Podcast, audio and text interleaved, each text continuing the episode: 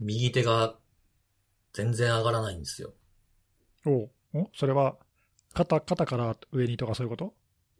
まあ、なんていうんですかね、こう、か、時計を見る形あるじゃないですか。え腕時計を。ああ、ああ、腕時計を見る仕草あるでし ょついさん右手つけるんだっ け僕は右手につけああ、てそう。かそうか。うん、はいはい。腕時計を見る仕草がギリです。もう、そこまで行くとダメ。あの、どっちかというと上げるとかいうよりも上がれへんってのもあるし、ひねれないというかね。え手首をこう内側に返すと、あの、二の腕が痛いんですよ。やばくない日常生活にそれ支障があるレベルじゃない、ですね。大丈夫それ。服着るのめっちゃ苦労します。おーそうそうそうそうそういうレベルだよ困りね。そうそうそう。そうなんですよね。でもね、あの、ふ、不思議と、あの、例えば歯磨きとか、頭洗うとかは問題ないんですよ。ちゃん、大丈夫な、大丈夫な角度と距離感なんですよ。よくわかんないけど。 あ、そうなんだ。そう、だからね、ギリギリセーフ。そうそう。だちきついのは、その、例えばお風呂だったら体洗うときに背中を洗うのがちょっと、ああ、右手じゃなくて利き手じゃない左手でやらんとあかんみたいな感じになっててちょ。っと不自由だね。うん。多分ね、これ、あの、僕あの、真上向いて寝ずに、たまにこう横向いて、その時に枕の下に手を曲げて入れちゃうんですよね。頭支えるような感じあで。あ、はいはいはい。うん。で、それ、多分それをしてて、よくなんか起きたら手痺れてることとかよくあるんですよ。ああ、なるほど。で、多。分それでもっとなんかひねったりとかして、曲がったらあかん方にグッていって、ふ負担が多分かかって痛いんやと思うんですよね。なるほど。そう、だから今痛み止めのやつ貼って、一応しのいでるんですけど、ちょっと様子見て、ひどいようやったら病院行こうかな、みたいな感じ。それ、今までもそういうことあるわけたびたび。ここまでのはないですね、腕は。あららら。あの、思いっきり勢い余ってくしゃみしたら背中の筋肉肉離れみたいなことありますよ、ね。どんだけすごいのしたんだよ。 もう、やばお。風呂、お風呂上がって頭乾かしてたらちょっと寒くて、思いっきりくしゃみしたら肉離れみたいなんで、その日出かけられへんようになったっていうのがマジか。あるんで、おもろすぎるな。いやもうほんとくしゃみはもうほんと気をつけた方がいいですよ、ああ皆さん。ー、確かに。勢い余って、あの、勢い余って出していい ことないか何ら。を気をつけるって難しいですけど、ね。いや、マジで、どこに潜んでるかわからないですよ、マジでリスク。マジで、怖えと思って、脅威、脅威ですよ、本当に。ええちょっと、気をつけてね。は本い当ね良くなるといいですねそう、だから今ね、うんあの、筋トレとかができないので、ああ、なるほど。まあ、まあでも、そう、手を使わないで下半身だけ鍛えるとかできるんじゃないのそうそう、だから腹筋とかね。ね。するんですけど、でもちょっとこう、あの、ランニング、ちょっとなんか最近、あの、なんていうんですかね、体重があんまり減らないので減らしたいなと思ったんで、たまにこうランニングみたいなのしてたんですけど、ランニングもちょっとやっぱこう振動がきつくて、手振るじゃないですか。はいはい。それもできひんから、なんかちょっと散歩とかは強化して、いつもよりも早歩きで、みたいなことしてるんですよ。おう。なんで重点的にね、こう散歩をしてたら、なんかこう、ちょっと普段気になれへんものが、あ、一個気になったんですけど、散歩中にうん、看板。おう。標識あるじゃないですか。その、こ、ここから先、ここから何キロ先は何々区とかさ、書いてあるじゃないですか。とか、なんかいろんな、なんかいろんななんか名称とか書いてあったりするでしょその時にさ、なんかあの、英語表記も最近のはよく書いてあるじゃないですか。ああ、はいはい。ね、まあ、場所によっては韓国語、中国語とかもありますけど、あるね。そう、その時にね、あのーお寺。お寺ってなんとか、デラテンプルって書いてるんですよね。ああ、知 ってる。あれ何あれテラテラテラテラやんって思ってたそんれすけでども他のも、そうだよ。そう、そうなんですよ。寺以外も。調べたんですよ、ほんで、それ僕。うん。これなんか、あの、ガイドラインがあるんですってね、観光庁の。あ、そんなのあるのそれは知らなかった。多言語対応ガイドラインっていう、なんか固有名詞の表記方法みたいなのがあってう、んうーうん。んで、基本的にはなんか元々決まっている呼び名みたいな、そこが定めている呼び名が一番優先されるみたいなんですよ。うんうん。例えば、なんか、東京大学だったら、東京ユニバーシティじゃなくて、もう、ザ・ユニ、あ、ジ・ユニバーシティ・オブ・東京って自分たちで言ってるから、それが優先されるんですって。うん。帝国ホテルも、インペリアルホテルって自分たちで言ってるから、帝国ホテルという日本語表記はしないみたいなうん。やつがあるんですけど、なんか普通の言葉と、えー、なんか固有名詞プラス普通名詞を含む場合ってあるじゃないですか。例えば、なんとか公園とか、日比谷公園とか。うんうん。これは日比谷パークになるんですって。なるほど。でも、切り離すと意味が通じない場合は、そのまま使うらしいんですよ。例えばね、一番僕はその、なんとかテラテラ見た時に思ったのが、富士山ってマウント富士って言うでしょうん。富士、マウント富士山とは言わないじゃないですか。まあ言わないね。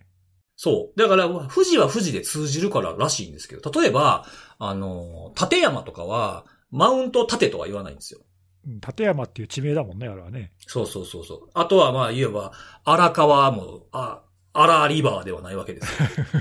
うん。でそのなんか切り離して意味が通じひんみたいなやつは、そのまま荒川リバーとか、たマウント立山とか言うらしいん ですよ。だけど微妙だよね、その辺ね。そうそうそうそう。なんか意味が通じる通か通じじるひんかって。通じないのね、判断は誰そうそうが。。人によるやんとか思うんですうけんど。。 微妙だね。なんか、逆にちょっと切ってほしいなとか、なんその、なんていうのその、山とかやったら、山をつけずに言ってほしいなと思ったのは、あの、月山って書いてガッサンってあるじゃないですか。おうあれそのままにマウントガッとかにしてほしかったですね マウントガッってなんか勢いがあってすごい、ぬっみたいな感じでかっこいいじゃないですか。言いたいだけやろ、それ。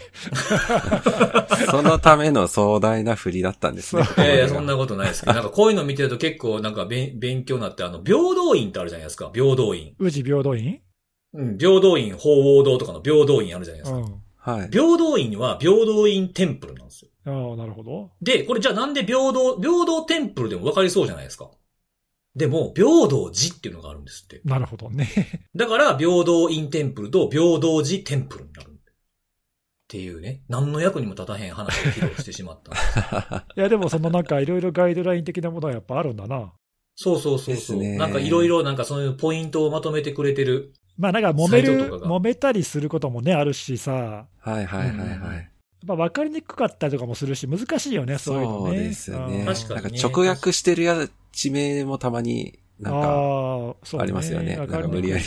うん、確かに確かに。なんかでもやっぱりこう自分らがその日本語で言うときにって思ったら、例えば京都とかの清水寺ってあるじゃないですか。うん。で、清水寺はもちろん清水寺テンプルなんですけど、え英語表記がね。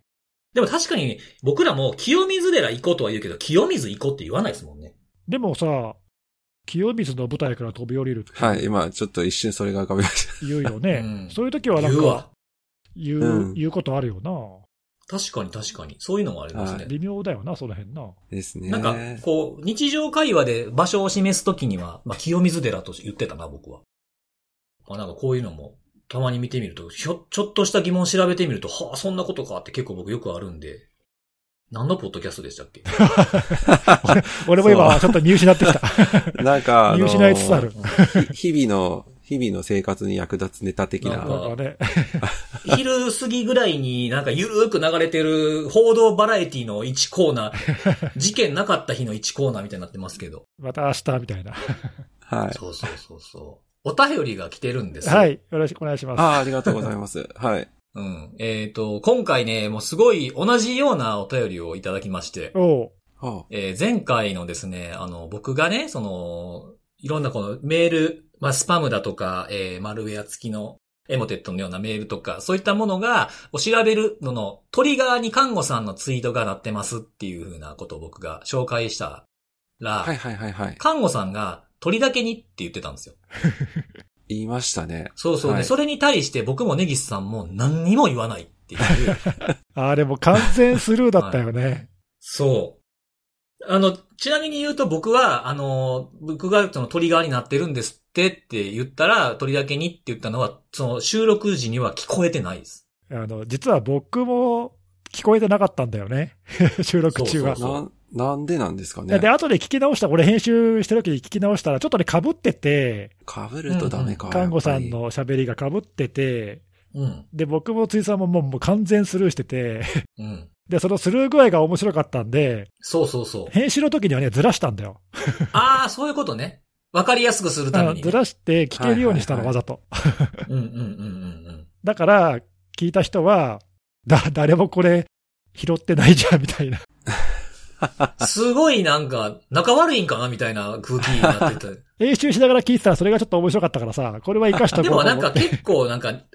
こう、ぼそっと看護さんがちょっと上手い感じで言ったことをスルーしたの多分これ初めてじゃないんですよね、多分ね。まあ確かに何回かあるよね。ななんか言ってるけどあったような、そう、はあい、こんなん言ってたんや、収録の時って思ってるのがほとんど。だから無視してるのは多分大体そうなんですよね。そうそうそう。無視じゃない無視じゃないの気づいてないの。そうなんだよね。実はね、実は、そうそうそう。多分、これが、なんか、オンライン、オンラインじゃなくて、収録じゃなくて、あの、なんていうの、パネルみたいな感じで面と向,、はい向かっているような、例えばほら IT メディアとかマイナビとかで、まあ、こんなこと言わへんと思うけど、看護さんが、いや、鳥だけにとかって言ったら、さすがにいじるよね。さすがにね、うんさすがに無視はないよね。無視はない、無視はない。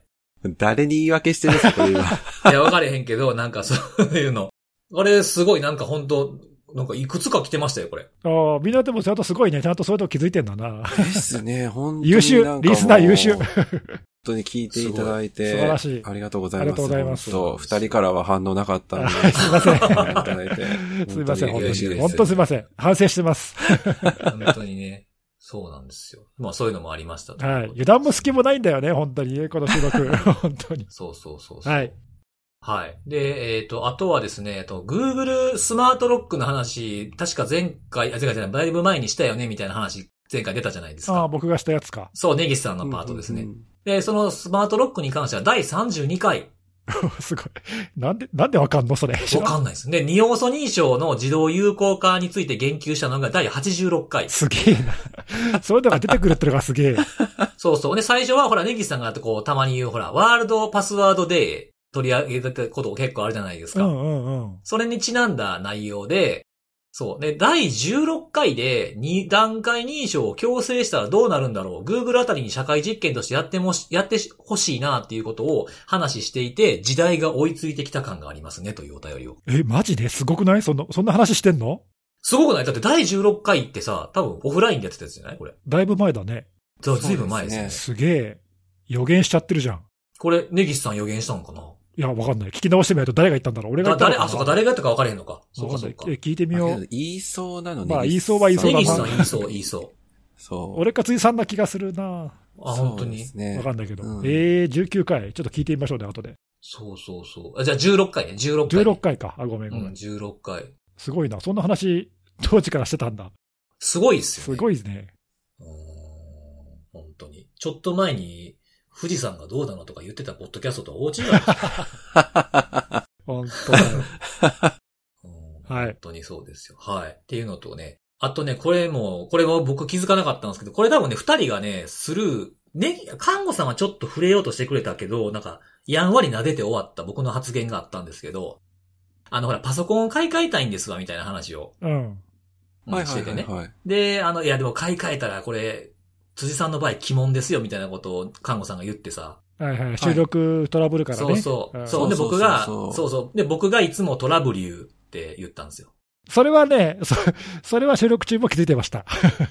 気づいてたけど、スルーしたやつ。はい。ってことです全ねく拾 わない。全く拾わずに行きましたね。なんかあの、なんかね、看護さんはね、トラブリューって一言ボソってなんか言ったね言った言った。 うん言ってて、ネギスさんはもうそのまま話し続けて、一旦、一旦ですけれども、その僕が言った30秒後にネギスさんがちょうど1年前って言ってるっていうのを、これさ、奇跡じゃない奇跡ですよ。奇跡だよ。もうさ、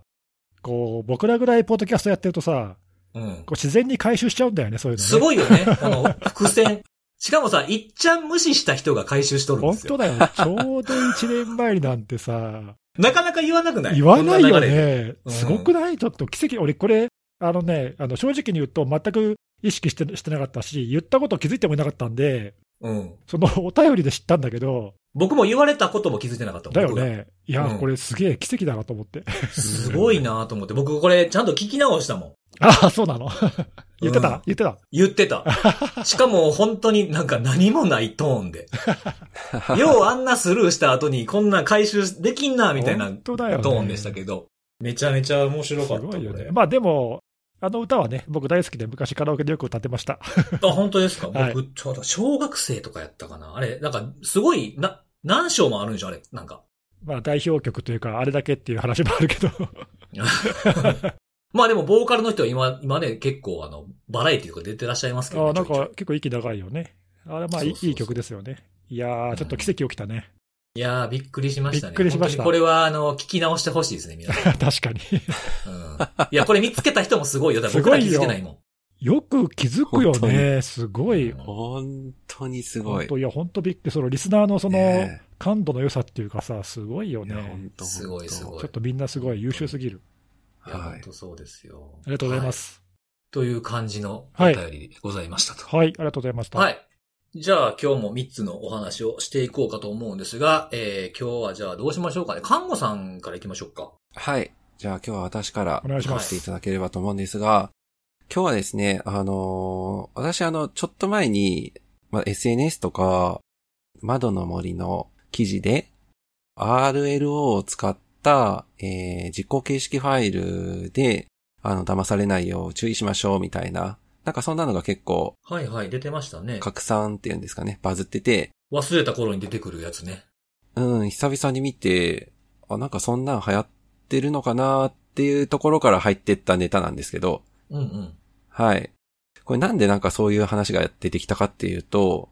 ちゃんと整理しておきたいのは、なんか RLO を使っ、RLO ってあの、なんて説明説明したいかな。あの、ユニコードの、えっ、と、制御文字を使って、通常は、あの、文字列ってあの、左から右にかけて、まあ、あの、文字って書いていくわけですけども通、常はっていう言い方はちょっと、通常はというか通常はって言い方が変か。我々の国はまず少なくともそうですね。そうはいい。日う本とか、まあ、言は語いではっていうことね。そうですね。はい。で、ユニコードの特定の制御文字を入れると、えー、それが逆になる右から左の書き方ができると。なんか、ポッドキャストでもさ、ちょっと前に、なんか喋ったことありありましたっけうんあの、ちょっと前に、その、なんだっけ、ソースコードの脆弱性で、っ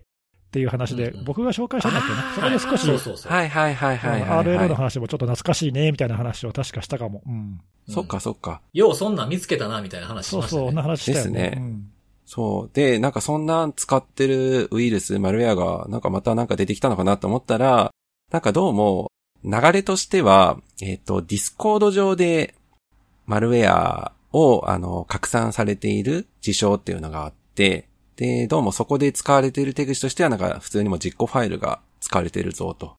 で、実行ファイルなんて今時そんなのわかるだろうっていう話から、いやいやいや、こういう見せ方をすれば、あの、わかりづらいというか、あの、騙されやすいケースがあるよみたいなケースで、どうも出てきたように私はちょっと見てるんですけども、なので今日ちょっとご紹介しようと思ってたのは、RLO の話を直接したいわけではなくて、あの、ディスコード上で、えー、流行ってるだろうと思わしき、あの、マルウェアというか、あの、アカウント乗っ取りなのかななんかその話をちょっとしたいなと思ってるんですけども、うん。なんかあんまりなんかこの辺の動きをざっとまとめた、ちょっと記事とかっていうのは私ちょっと見つけきれてなくてですね、まあもしかしたらあるかもしれないんですけども、海外ではだいぶ前から、えー、流行ってえーいたそうなんですが、日本だと結構年末年始あたりから、なんかちらほらとそういう被害に遭ったっていうのを、まあツイッターであったりというところで被害報告されている方を見受けることがたびたびあってですね、うん。で、手口としては、あの、ディスコード上で、えー知り合いの方から、えーメッセージが送られてきてですね。うん。で、送られてきてるメッセージの内容としては、あの、まあ、ゲームを開発したと。で、そのゲームのテストプレイをしてほしいということで、まあ、実行ファイル形式の URL が送られてくると。うん。で、まあ、それをそのまま実行してしまうと、ディスコードのアカウントのセッション情報かなが、えー取られてしまって、えーまあ、結果的にアカウント乗っ取りがされてしまい、またその乗っ取られたアカウントから別の方に対して似たようなメッセージが拡散されていくみたいな。なんかそういった挙動らしくてですね。で、被害に遭われている方が、あの、まあ、プログラマーであったり、ゲームクリエイターであったりという方々が、まあ、報告されているケースが見受けられることが多くて、まあ、ネタ的に結構合致しやすいというところで、まあ、あの、そういった被害に、えーまあ、荒れてしまうということが多いのかなと思ってるんですけども、これやっぱりなんか、根が深い問題だなって私ちょっと見てて思ってて、エモテットもしかりだったんですけども、まあ、知ってる立場からすると、やっぱり、いや、これかかる人そうはいないだろうって思われるような手口であっても、まあ、ジャストフィットするような方法で、えー訴えられた場合に、まあ、なんかやっぱりその辺の心理的な障壁というか、疑ってかかるとか、なんかその辺っていうのがだいぶやっぱ下がってきちゃうんだろうなっていうのは、どの、なんていうか、あの部分においても起こり得るんだなっていうのは、うん。まあ、これちょっと見てて思ったところでして、まあ、これ今今日ご紹介はしてるんですけど、まだまだツイッターとかで調べると、例えばディスコードウイルスとかで調べると、メッセージが来たとか、おえーまあ、実際に被害に遭われたっていう方の報告っていうのが、まあ、ポツポツと出てる状態ではあるので、私そんなに仕事とか、あるいは普段の日常的な活動でディスコードは使ってないんですけども、まあ、あの、そういうのを結構使われてらっしゃる方は、まあ、飛んでくる可能性っていうのは、当然、繋がってる人が多ければ多いほど、機会は増えていくので、まあ、ご注意いただいた方がいいのかな、というところをちょっと今日は、まあ、あの、ご紹介というか、注意喚起兼ねて、はい、話させていただきました。それさ、僕、あんまりその件詳しく調べてないんだけど、目的は何なの、その拡散する以外に、ディスコードのアカウント乗っ取って何かされされるの今のところは、アカウント乗っ取りはほぼほぼ確定で、まあ、ほぼこれに引っかかったら起きてしまうというところではあるのと、ちょっと私あんまり報告されてるケースって見かけてないんですけども、なんか課金をされてると。なんかそういったスクリーンショットを貼り付けられてる方もおられるので、まあ、金銭目的の被害に遭う可能性っていうのは、まあ、あるのかなとうーんいう感じですかね。今のところはでも、そのディスコードの中だけに被害を閉じてるような感じなんだ。あ、そうです、そうです。もう完全にもうディスコードを使われてる方狙いですね。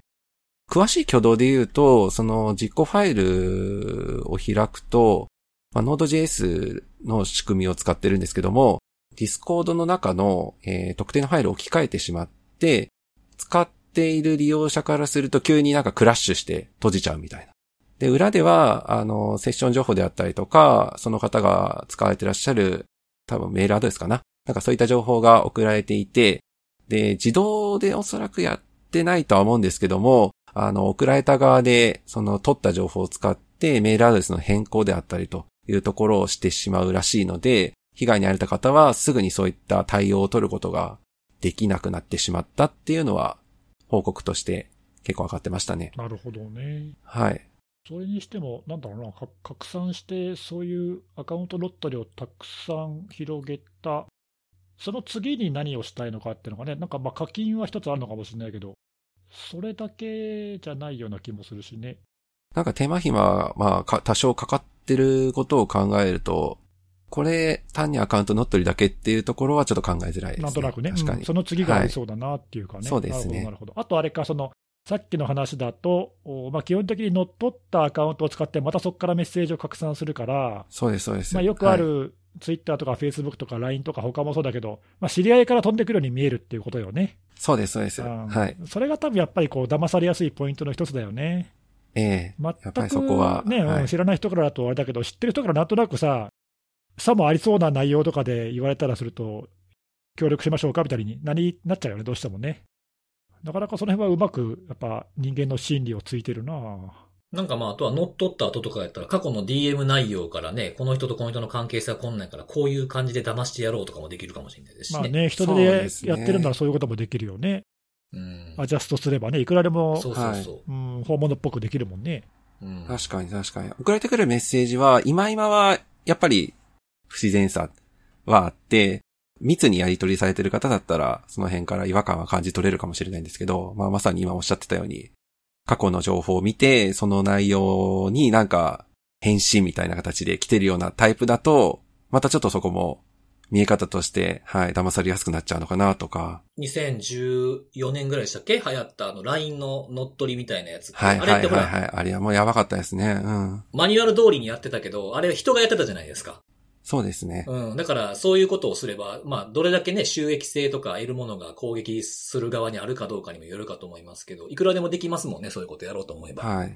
ね、あとこれ、あの他のプラットフォーム使った攻撃でも似たようなことあるけど、その知り合いから来たときにさ、例えばその別のチャンネルで確認できると、なんか今こんなの来たけど、これ、本当にお前が送ったのみたいなさ、はい、うんはい、はい、はい。チェックできればさ、なんかおかしいって気づけるけど、例えばそのディスコードならディスコードだけでつながってたりとかすると、それもできないし、うんはい。なかなか難しいよね。だからまあ、リアルな本当の知り合いだったらね、いくつかチャンネルある人もいるかもしれないけど、ここのプラットフォームだけでつかつながってるとかって、俺も結構あるしさ、そうですよね。うんだからそうすると、なんかね、ダブルチェック的なのを確認できないし、なんか言っててもおかしくないなと思ったら、 し信じちゃうかもしれないもんな。そうはね。い。そう、私も多分、辻さんから送られてきたら開いちゃうかもしれない。嘘。マジで。いやいやいや、えー、 確か開いにちゃいますか開いちゃわないように気をつけよう。いやいやいやいや。これまだエグゼだから、すごいめちゃめちゃわかりやすいですけど、うんなんかそれこそエモテトが使ってるようなマクロ形式の文章ファイルとか、 なんか変わってったら、ねやっぱりちょっと怖いですよね、そそうねの辺は。これでも見たとき僕、その RLO を、またなんかこう忘れた頃に RLO かなんて思いながら見てたんですけど、なんかこういった、なんか、まあさっきね、看護師さんの言葉にもあったんですけど、まあこれさすがに騙されへん野郎的なやつとかって結構記事で出てきたりするじゃないですか。出てきますね。うん。うん。例えばフィッシングサイトもそうやろうし、このエグゼファイル、添付ファイルとか、今暇ですかとか、ああいうやつあるじゃないですか。あります、あります。今でもなくならない、なんかコンビニで、あの、カード買わせるやつとかあるじゃないですか。アップルのカードとかね、アマゾンとか。ああいうのとかを見るたびに僕思うんですけど、なんかこう、ニュースになったりするじゃないですか。こう、記事になったりとか。で、これ忘れた頃に出てくるのって結構僕いいなと思ってて、そう、なんか被害に遭った事例とかって、まあ被害に遭うこと自体は悲しい、良くないことなんですけど、そういった事例が共有されるのっていうのはね、あの、新たな被害者を減らすのに役立つことだと僕は思うんですけど、この忘れた頃に出てくるっていうのって、あの、忘れ去られたら出てこないっていうことやから、なんかこう定期的に出た方がいいんじゃないかなと思うんですよね。なるほど。例えば、こういうことを学んだ人と、人がいて、で、学んでない世代がどんどん大人になっていくじゃないですか。例えば、バイトテロとかもそうなんですけど、うんうんうんバイトテロでこういうとんでもないことをして、例えばななんかこうおでんツンツンとかでも何でもいいけど、このなんか冷凍庫に入ったとかでも何でもいいんですけど、それをした結果、なんかものすごい賠償請求が来たとか、いろんななんかだ大炎上のこう天末が紹介されるじゃないですか、ニュースとかでも。でそれって多分ね、5年ぐらい経ったら、それを全く知らない世代がインターネットをこうよく使うようになってくるという気がするんですよ、僕は。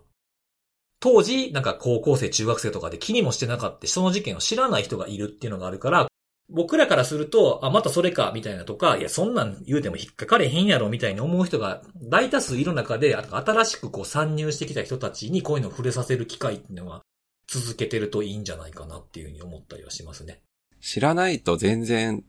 この辺、わからないですからうね。ん。だから RLO とかなんかそんなんも知ってて、今ど、今更何バズってんのとかっていうんではなくてね、知らん人もおるっていうふうなことは、意識しとく方がいいのかな、なんていうのはこのニュース、こういうニュース見るといつも思いますね。まあある意味、だから今回は結構話題になって、そんなん知らんかったって結構言ってる人も多かったんで、そうそうそういうそ意う味で。良かったですね。別に知らうんことが恥ずかしいわけじゃないですからね、そんなの。ん全くもってそうですね。はい。はい、わかりました。ありがとうございます。はい。じゃあ次は、えー、じゃあ僕行きますわ。はい、お願いします。はい。はい。えっ、と、今日紹介するのはですね、あの、僕がちょこちょこ見ているあの、コーブウェアという会社のブログに出てた内容なんですが、えー、まあ、過去にほらなんか、えっ、と、リモートデスクトップで入って来られる、侵入されてランサム感染させるのはどれぐらいの規模の会社とか、そういったものを、まあ、クォーターごとにレポートを出してくれてる、ランサムウェアの対策をしている会社だったりするんですけども、そこのレポートで、ランサムウェアアズアサービス、ラースですね。イノベーションカーブっていうものがあって、まあ、復旧曲線にこれまでのランサムウェアを当てはめて、まあ、振り返りつつ今後どうなっていくんだろうね、みたいなことがブログに書かれてたので、それの話をちょっと今日しようかなと候補。で、まあこれあくまでラースに絞られているので、例えば、その、これまでの過去のランサムを振り返って、これ2016年から今までみたいなのに、こう何個かこう分けて説明してるんですけど、ラースってなってるので、例えば、あの、標標的型ランサムみたいなものでわーっとなってた、サムサムとかは含まれてないです。ラースじゃないから。うん、うん、うんうん。で、ラースと呼べるようなやつだけを含んでいるんですけど、まずは一番初めにさっき言ったみたいに、あの、普及曲線っていう、なんていうの、イノベーターとか、アーリーアダプターとかっていう、こう、なんていうの、山を描くやつあるじゃないですか。キャズム的なやつっていうんですかね。あああ、はいはいはいはい。れにこう、当てはめることができるんじゃないのっていうアプローチで書かれてるやつで、あ、なんかちょっと面白いなっていう。まず、イノベーターから始まっていきますが、イノベーターのところは、イノベーターですかのところは、2016年から2018年頃のラースのランサムを当てはめていて、ここにあるのがダーマとか、あとロッキーとかが、まあ、有名動画でこれが当てはまってるんですよね。で、これが、えー、どんなんだったかっていう、まあ、こうレ、ランサム、ラース黎明期みたいなとこなんですかね、最初の頃の。えーこの時はアフィリエイトに対して、あの、キットを提供して、ランサムをする、ランサムウェアをこうばらまいて、えー感染させるっていう風なのの参入障壁を一気に下げたのがこのあたりですと。で、あの、感染した、感染させた後とかにえー支払いをするのにオニオンサービスを使って、そこにここにアクセスしてこいと。で、支払いだとか、あとはテスト複合とか、あとは、えっと、複合機、お金を払った時の複合機の配信とかっていうのをここでするようになり始めましたというふうなことが書かれてある。ただ、この時にもやっぱりまだ問題があって、えー、アフィリエイトをばらまいたりとかしてる側に、あんまりこう技術的なノウハウがなかったので、あの、複合できない場合に、その、感染者、被害者に対して、サポートすることが全然できなかったと。なんで、支払っただけになってしまうっていうのがまだまだこの頃は多かったというふうに言ってるんですよね。言い方悪いかもしれないですけど、こういうビジネスとしての品質がまだ低かったうんうんうんう。ん信用も、まあ、下げてしまうような状況が続いていたというようなところなんですね。だからバグの特定とかもよくその、ラースの開発者とかもうまく情報が上がってこないので、それができずに、人数、参入障壁は下がって、アフィリエイトはこう、わーっと過去に比べたら増えてはきたけれども、まあ、ブランド、品質の管理が全然できたか、できな、できていなかったのがこの頃に当たるんじゃないかっていうふうなものが挙げられていました。で、その次に2018年のにから2019年のアーリーアダプターズのところに当てはまっているのが、これ一つのランサムだけだったんですが、えーガンクラって言ってた僕らが言ってたガンド、ガンクラブっていうやつがあって、ここはその今までの問題点をいくつかえー解消していくような動きがあって、交渉するプラットフォームの一元化をして、この交渉自体をその、ラースのオペレーター、まあ、元締めと言いますか、胴元というか、そういったところが、えーある程度管理をできるようになったと。で、えーランラースの開発者がどんな交渉をしているのかとかみたいなところを追跡するようなことができるようになって、それを、えー自分たちの開発に役立てるというようなことをし始めたということですね。であとは、この、まあ、ガンクラブなんですけど、この感染の単位で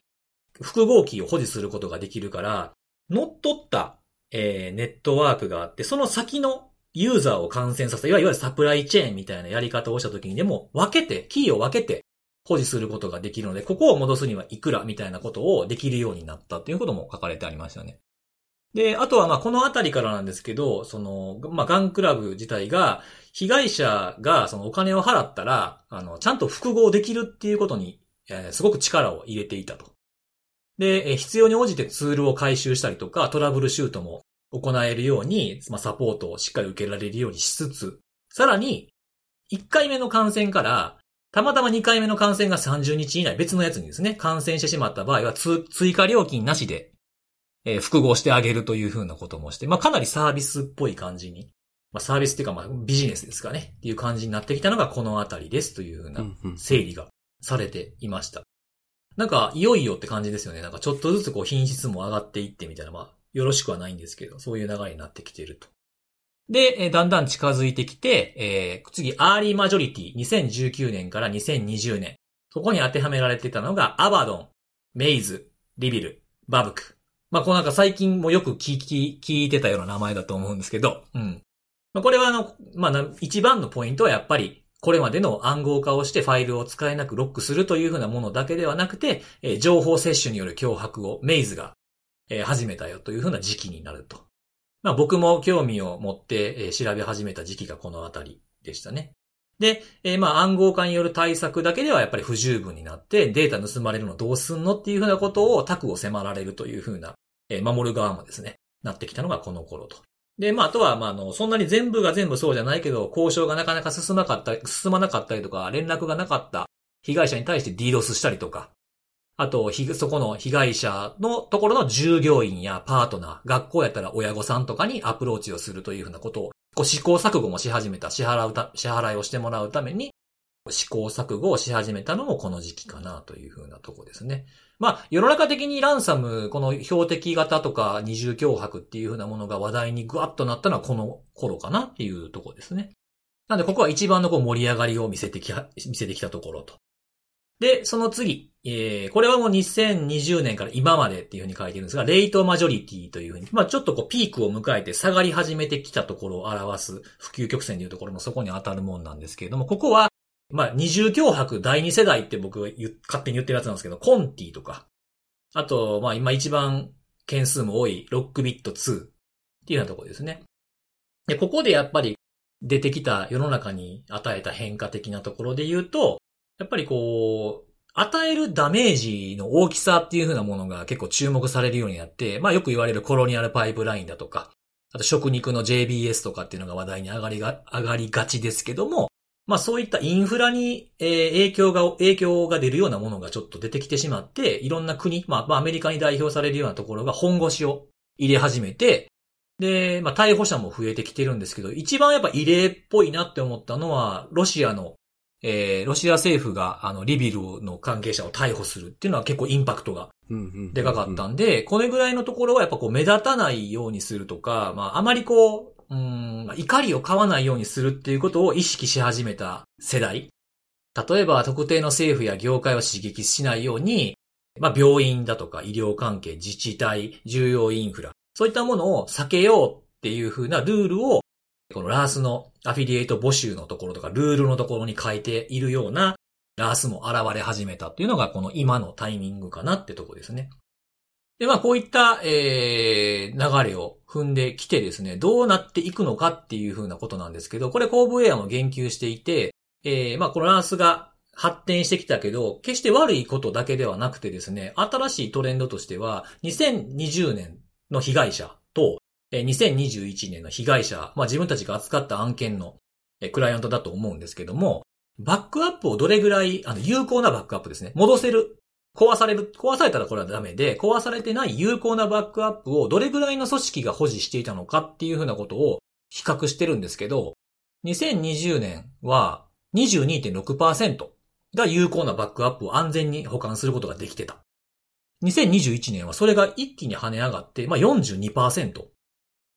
結構増えてるんじゃないかなと思うんですよね。これ多分、その攻撃者があの、バックアップの破壊に失敗したっていうのも含まれると思いますし、安全なバックアップを取ろうというふうなき、あの、気持ちが高まったのかっていうのはもう含まれてるんじゃないかなと思うんですけど、まあこういったところがよく、よくなったポイントかなっていうところですね。ただ、やっぱりあの、リークをするケースっていうのがどんどん増えてるっていうふうなものがあるんで、まあバックアップに依存しない脅迫の仕方という意味で情報を盗んでっていうふうなものはやっぱりこうメイズのあたりは先見の明がやっぱあったんやなっていうふうなのをここ見てて思いましたというところです。で、とはいえってことなんですけど、さっきね、その、僕もいろいろ紹介するんですけど、ここ避けようみたいなルールを作ってるラースもあるって言ったじゃないですか。はだい。からそこを見て、見ててもでも結構僕も調べてて、あの、思いますし、このレポートにも書いてあったんですけど、な言ってるだけで、結構なんか、アフィリエイトがそういったところを攻撃するのを放置してるラースも結構多いかなっていううんうん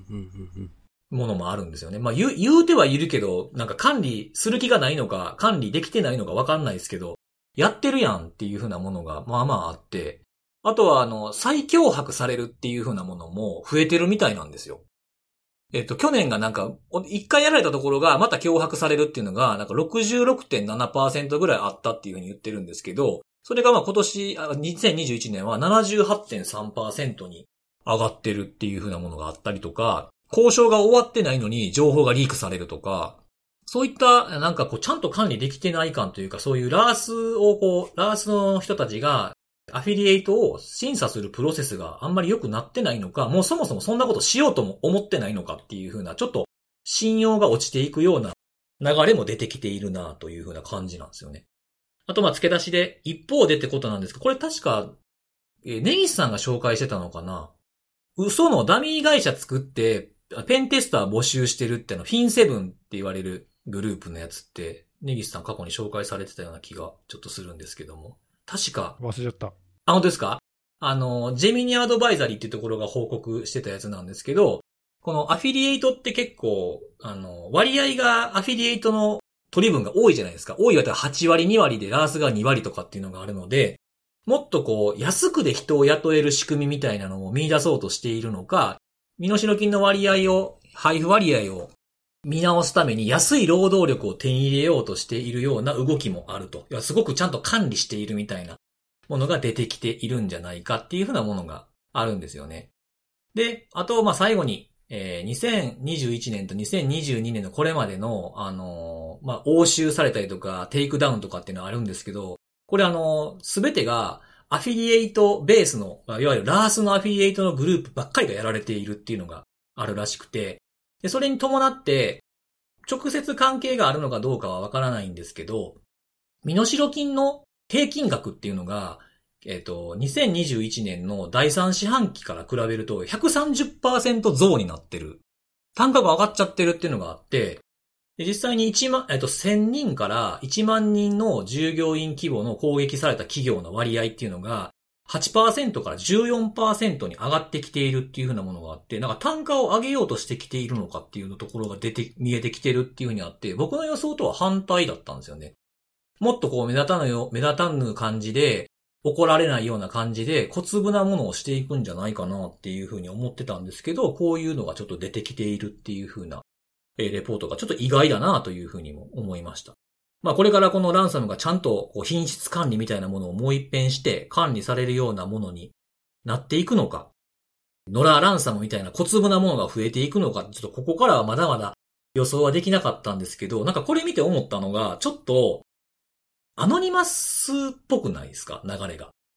うわーっとなっていって、なんかこう、それぞれの先鋭化されたやつが出てきたりとかして、最後は小粒になっていくみたいな感じが、まあ何でもこういう流れを辿るのかもしんないですけど、ちょっとアノニマスの流れを思い出したなっていう風な感じでございました。なんか、こうやって過去のものとか忘れてたものを振り返ることができて、よかったなと思いつつ、まあこれからどうなっていくのかっていうのは結局みんなわからんなっていう風な話でございました。なんかこの、いわゆるそのイノベーターの理論で、その普及具合を説明してるのが、適切かどうかちょっと正直よくわからんけど、なんかこじつけっぽいんだけど、うん。こじつけっぽいけど、まあでも、そのラースが年々こう、普及してというか、いろんなプレイヤーが増えて、裾野が広がっていって、まあ、なおかつその、中身がちょっとずつ成熟してきて、いろいろ今、辻さんが細かく説明してくれたみたいな変化が年々起きていて、で、それがあの、こう、なんていうか、その、あまり良い方向ではないって、僕ら側からすると良い方向ではない。うんうん。攻撃者側からすると、まあ、いい感じに成熟してきてるねっていう、そうですね。うん、状況になっていて、なんかまあ、まだまだその、もう行くとこまで行ったよねという感じでもない、うんうんうんうんうんないんだよね。その、うんうんうん。もうもう大体、もういっぱいいっぱい普及して、もうこの先はそんなに美味しいとこはないよねみたいな感じにはちょっと見えないので、うんうんうん。なんかまだまだね、全然おいおいしいビジネスとしていけそうな感じに見えるし、うんまあちょっと前、もどっかどっかで話したけど、その対抗する側っていうか、防ぐ側とか法執行機関とかもなんか頑張ってはいるけど、まあなんかまだちょっと負けてる感じなんだよな。うんなんか、このせ、この曲線で言うと、その、まだアーリーマジョリティの段階じゃないかなって僕はちょっと感じるんですけどね。そうそう、なんかまだまだなんかこう、いろいろこれからまだ増えていくようなかうん感じもするっていうか、そうそうひょっとしたら。らね、だから、うーん、だからここから先細ってこう小粒化していくっていう道もあるけど、さっきね、言ってたみたいに、いや、まだまだここからどんどん爆発していくっていう未来も決してないわけじゃないから、うん。なんかね、これ、あの、読んでどういう感想を皆さん持ったかわかんないけど、うん、なんかまだこう、ああ、もう峠は越えましたねみたいな感じでは感じではないなでいすよね。うんななんいか、というか、ラース側、ラースをやってる側、ラースに参入するアフィリエイト側からすると、なんか、一つのグループに対する旨味みたいなものは、一時期よりは減ってきてるような感じはするんですよ、なんとなく。うん、でも、その分、なんかすごい参入してきてるグループが多いように感じてるんですよね。うん、うん。だから攻撃する側ではなくて、僕らみたいに守る側、被害に遭う側から考えると、すごいこう、あの、登場人物が増えてるというか、そっちの方が僕らからするとすごい厄介な状況がまだピークを登っている感じはしますね。まあ、今のその脅威の変化の状況を、まあ、やっぱりね、きちんとあの把握して、この先どうなるかっていうのはちょっと見極めていかないと、まあ、まだまだちょっとわかんないよね。うんそうですね。ううんん。あとまあこのラースのところだけじゃなくてね、その、いろんな分業化が進んでいるってところも合わせてみないといけないかもなとは思いました。そうだね。ううんうんんう。ん。という感じでごはざいい。ました。なかなか面白いですね。はい。はい。はい。はい。ということで、えー、じゃあ最後はネギさんからです。お願いします。はい。。私は今日はですね、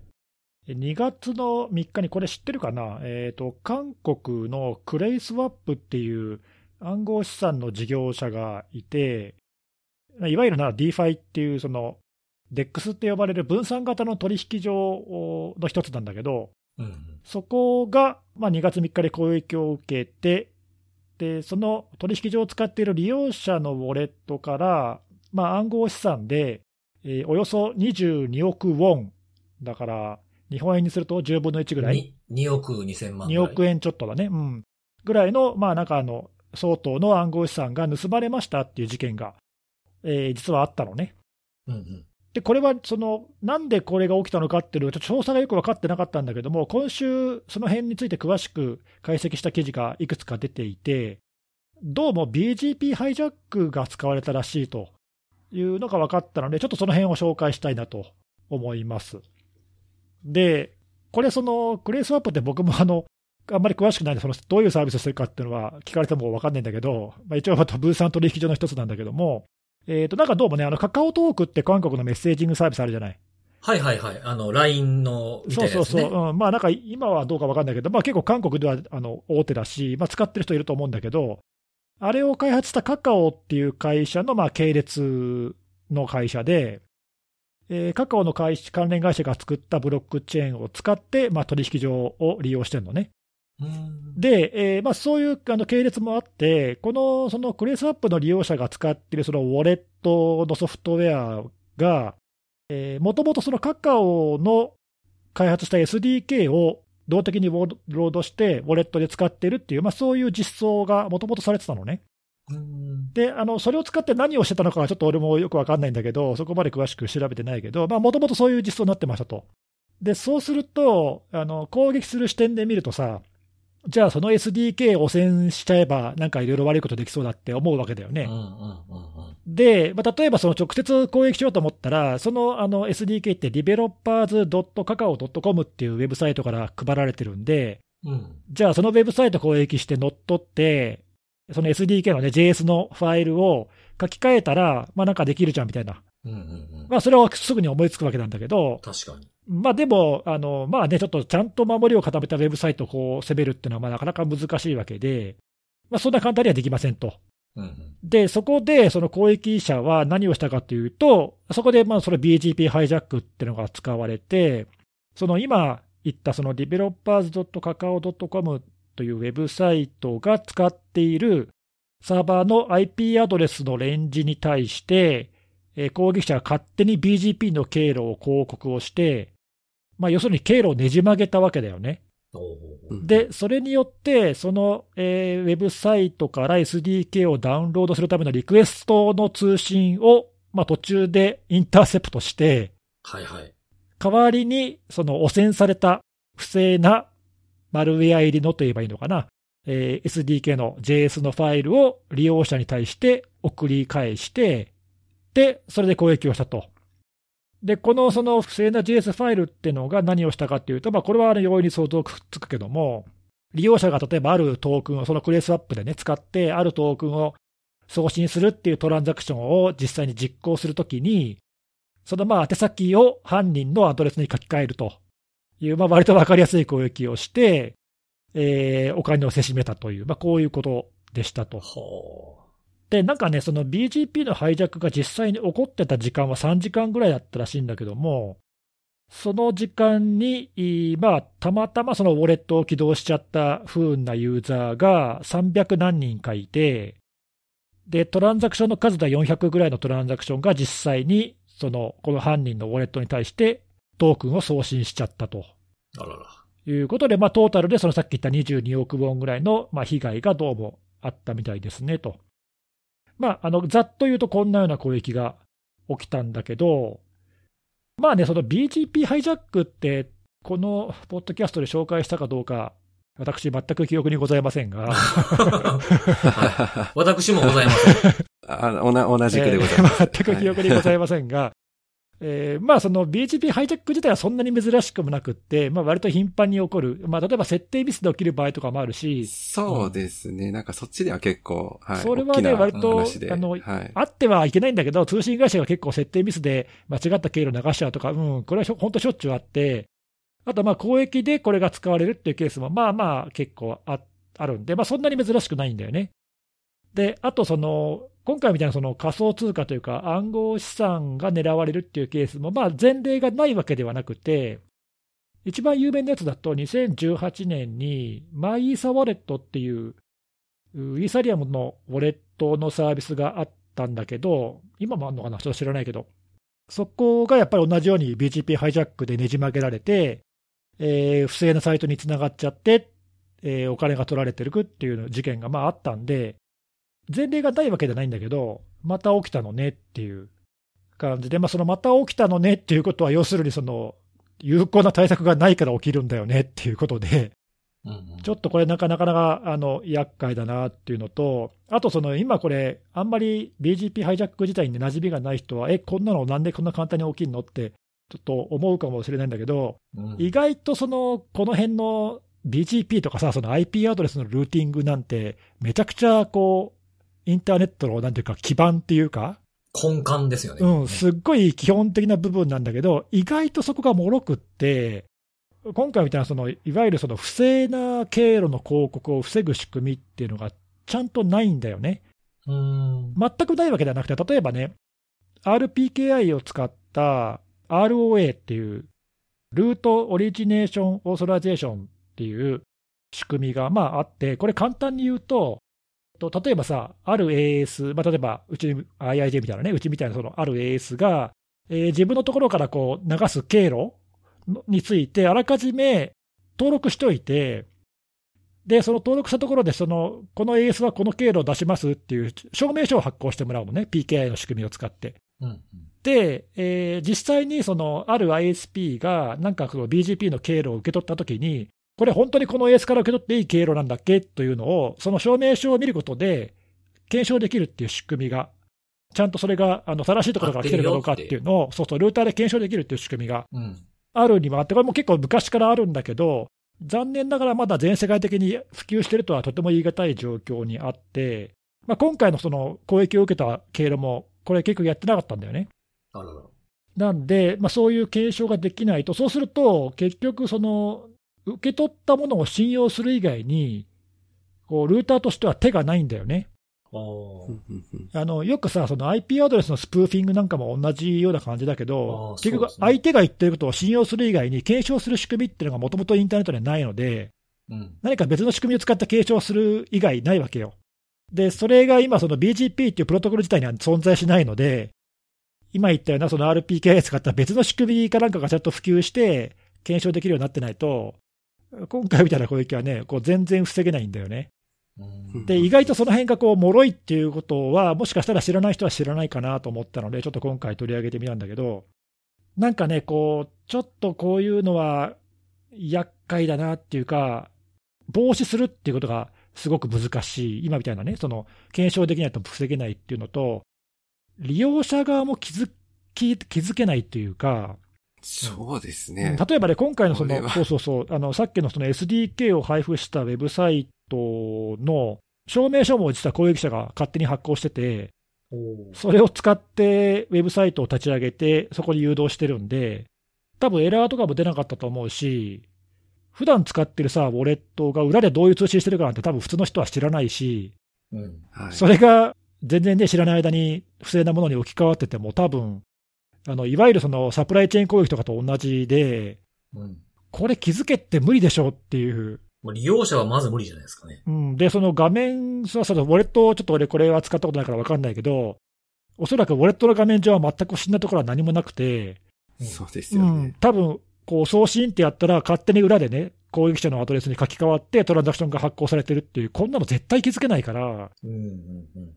こういうのがね、ちょっと根幹部分で起きてしまうと、その上で乗っかってるプロトコルとかアプリケーションでは、ちょっと対処できないなっていう。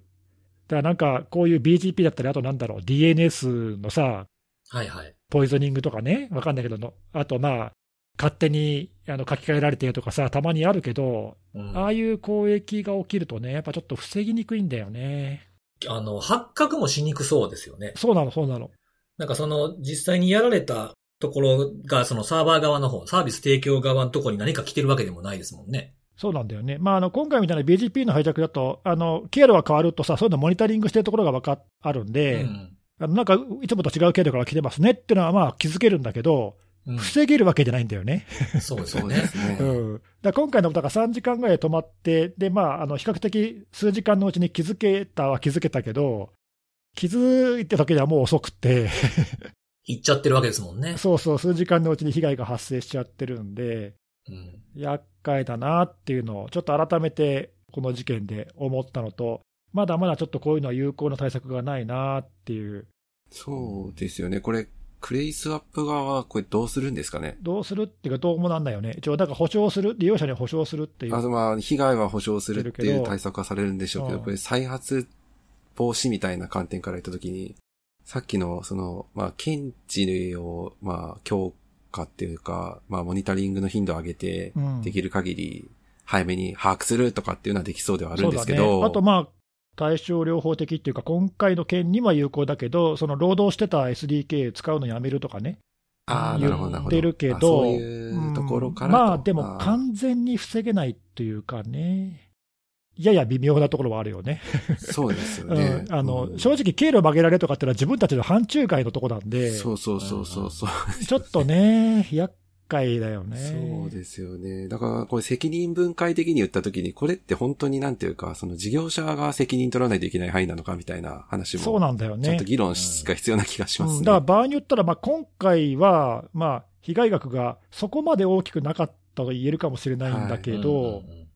うんまあ、でも、まあそうまあ、それなりに大きいけどね、その被害内容によっては、例えばその今回、不正なその経路広告を止められなかったプロバイダーに対して、例えば被害を訴えるとかさ、そういうことは当然ああっりえますてよね。もおかしくい。ないよね。うえん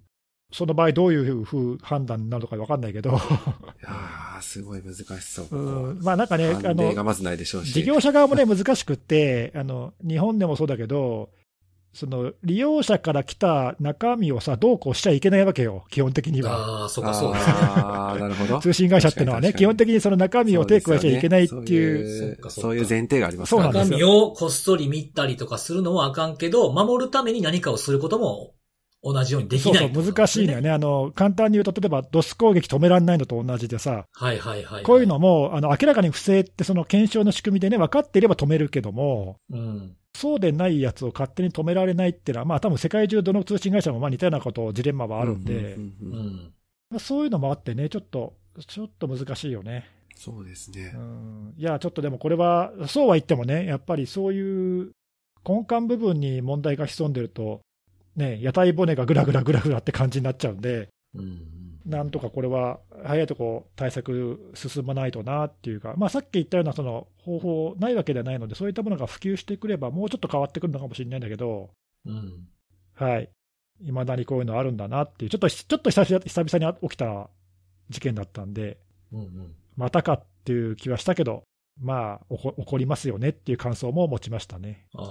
あ、でもなんか、そんな、な、な、数時間でしたっけ数時間だね。うんね、数時間の間で、2億、円にすると2億円オーバーいけちゃうわけですよね。うんだからそこら辺もさ、あのやっぱり数年前とちょっと状況が変わってるのは、そういったあのいろんな分散取引所だったりさ、うん。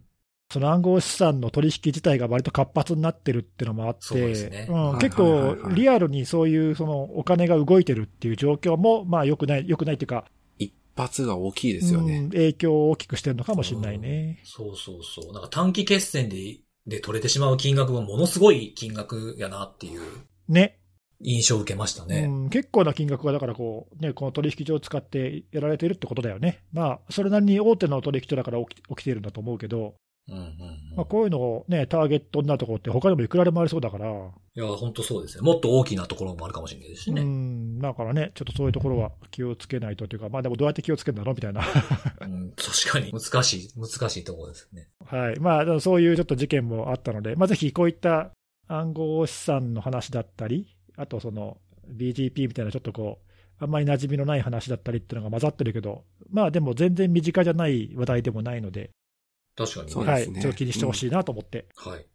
ありがとうございます。はい、はい。ということで今日も3つのお話をしてきたので、最後に、えー、おすすめのあれなんですけれども、今ほう、はい。日はちょっと食べ物をちょっと紹介しようかなと思いまして、なんでしょうか。チーズ。チーズ、あ、お二人チーズは結構好きですかチーズ大好きですね。本当ですかはい。食べますね。たまにチーズダメだって人とかいらっしゃいますけど、牛ああ、乳まあいるかもね。苦手みたいなあーまあ、匂いとかでそね。うそうそうそうそうんチーズも種類によっていろいろあるからね。そう、いろんな種類ありますからね。うん。で、えっと、今日おすすめするのはですね、あの、チェスコっていうところが扱ってるオランダ産のチーズなんですけど、ほはい。えっと、ベームスタークラシックっていうチーズ。う、はい、聞いたことない。で、ないですかこれなんかね、あの、全然何にも知らずに買ったやつなんですよ、これ。ほう、で、どんなものかっていうのを後から調べたら、えー、18ヶ月熟成してて、で、オランダ王室御用達。おおなんかすごいじゃないですか。そうなんですよ。と、を与えられた唯一のブランドらしいんですよ。へーチーほうほうほそうそうそう。ほんで、あのーまあ、こんなものなんで出会ったのかってことなんですけど、これけ 90g で普通に買うと、あの、まあ、店にもよりますけど、だいたい700円から800円ぐらいの間なんですよ。結構高いんですよ。う。うーん。まあまあええ値段するんですけど、なぜか、あのー僕がちょっと立ち寄ったスーパーで、280円ぐらい売ってたんですよ。なんか、投げ売りみたいな感じで。おう。ただ、賞味期限がもうあの、今月いっぱいですみたいなやつなんですよね。うんうんああ、アウトレットセール的な。そうそうそうそうそう。そ。れ、それで、なんか、なんやこれみたいなものがあって、まあ、スーパーとかでいろんなスーパーありますけど、まあ、こう、普通の、なんか、結構安売りとかもよくやってるスーパーとかなんですけど、まあ、そこでチーズで、800円近くのチーズをって言うと、結構なんか価格帯的には高いもんやなと思ったんですけど、200いくらってすげえなと思って、1個買って帰ったんですよ、僕。うん。で、家でこう切って、ちょっとこう、なんていうか、ちょっとつまむ感じで食べたんですよね。めちゃめちゃうまくて。おうななんかすごいこうコクがなんか濃厚というか芳醇というかね。おう。なんかこれ今、ウェブサイトで見てみたけど、はい。かなりなんかこう、色もちょっとこ濃い、濃いというか、そうそうそうそうそうですね黄色、黄色い確かに感じですうよね。んななんんか。かだいぶ熟成が進んだような感じのうんうんうん。印象だね。そうそう。ほんであの、食感もすごい良くて、あの、ちょっと、ちょっとシャリシャリするんですよ。おおなるほど。なんかこう、熟成する過程でこう、アミノ酸がそうなるらしいって説明に書いてあったんですけど、へえ。すごい美味しい。結構癖になる感じで、あの、美味しかったなっていうふうなものがあって紹介をさせていただいたんですけど、日本で言ったそのチェスコっていうところが扱ってて、なんか実店舗も、あの、東京だったら、えー、日本橋と新宿と多摩、世田谷の、の高島屋で扱ってるらしくて、で、なんかこう、いろんな説明とかし、あの質問とか、好みとかを言うと、チーズマイスターとかがいるらしくて、なんかこう、あったチーズを選んでくれたりするっていうお店があるっていうのが調べてへ行って、たまたま見かけた安売りしてたチーズから、なんかこれを一つきっかけに知ったんで、まあこう、何も考えずにフラッと、えースーパーとか百貨店とか行けるようになったら、ここちょっと行って、いろんなチーズ教えてもらおうかなって思うきっかけがあったよっていうので、ちょっとこの美味しいチーズを紹介させていただきました。ーなんかウェブサイト見ても、いろんな種類があって、まあでもなんか、そうですねどれも濃厚そうだね。 なんかそうそうそうそう。見た感じ。色が。えそうーなんですよ。なんかでもちょっといろんなはい美味しそ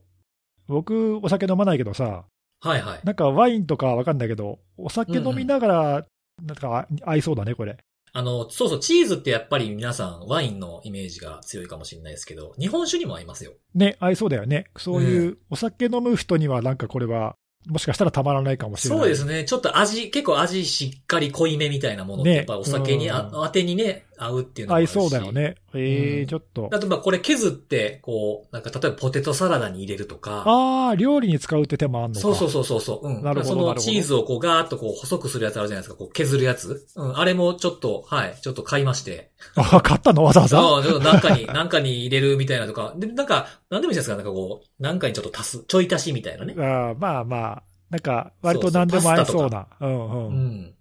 ラーメンとかもいいかもしれないですね。ラーメンおーうん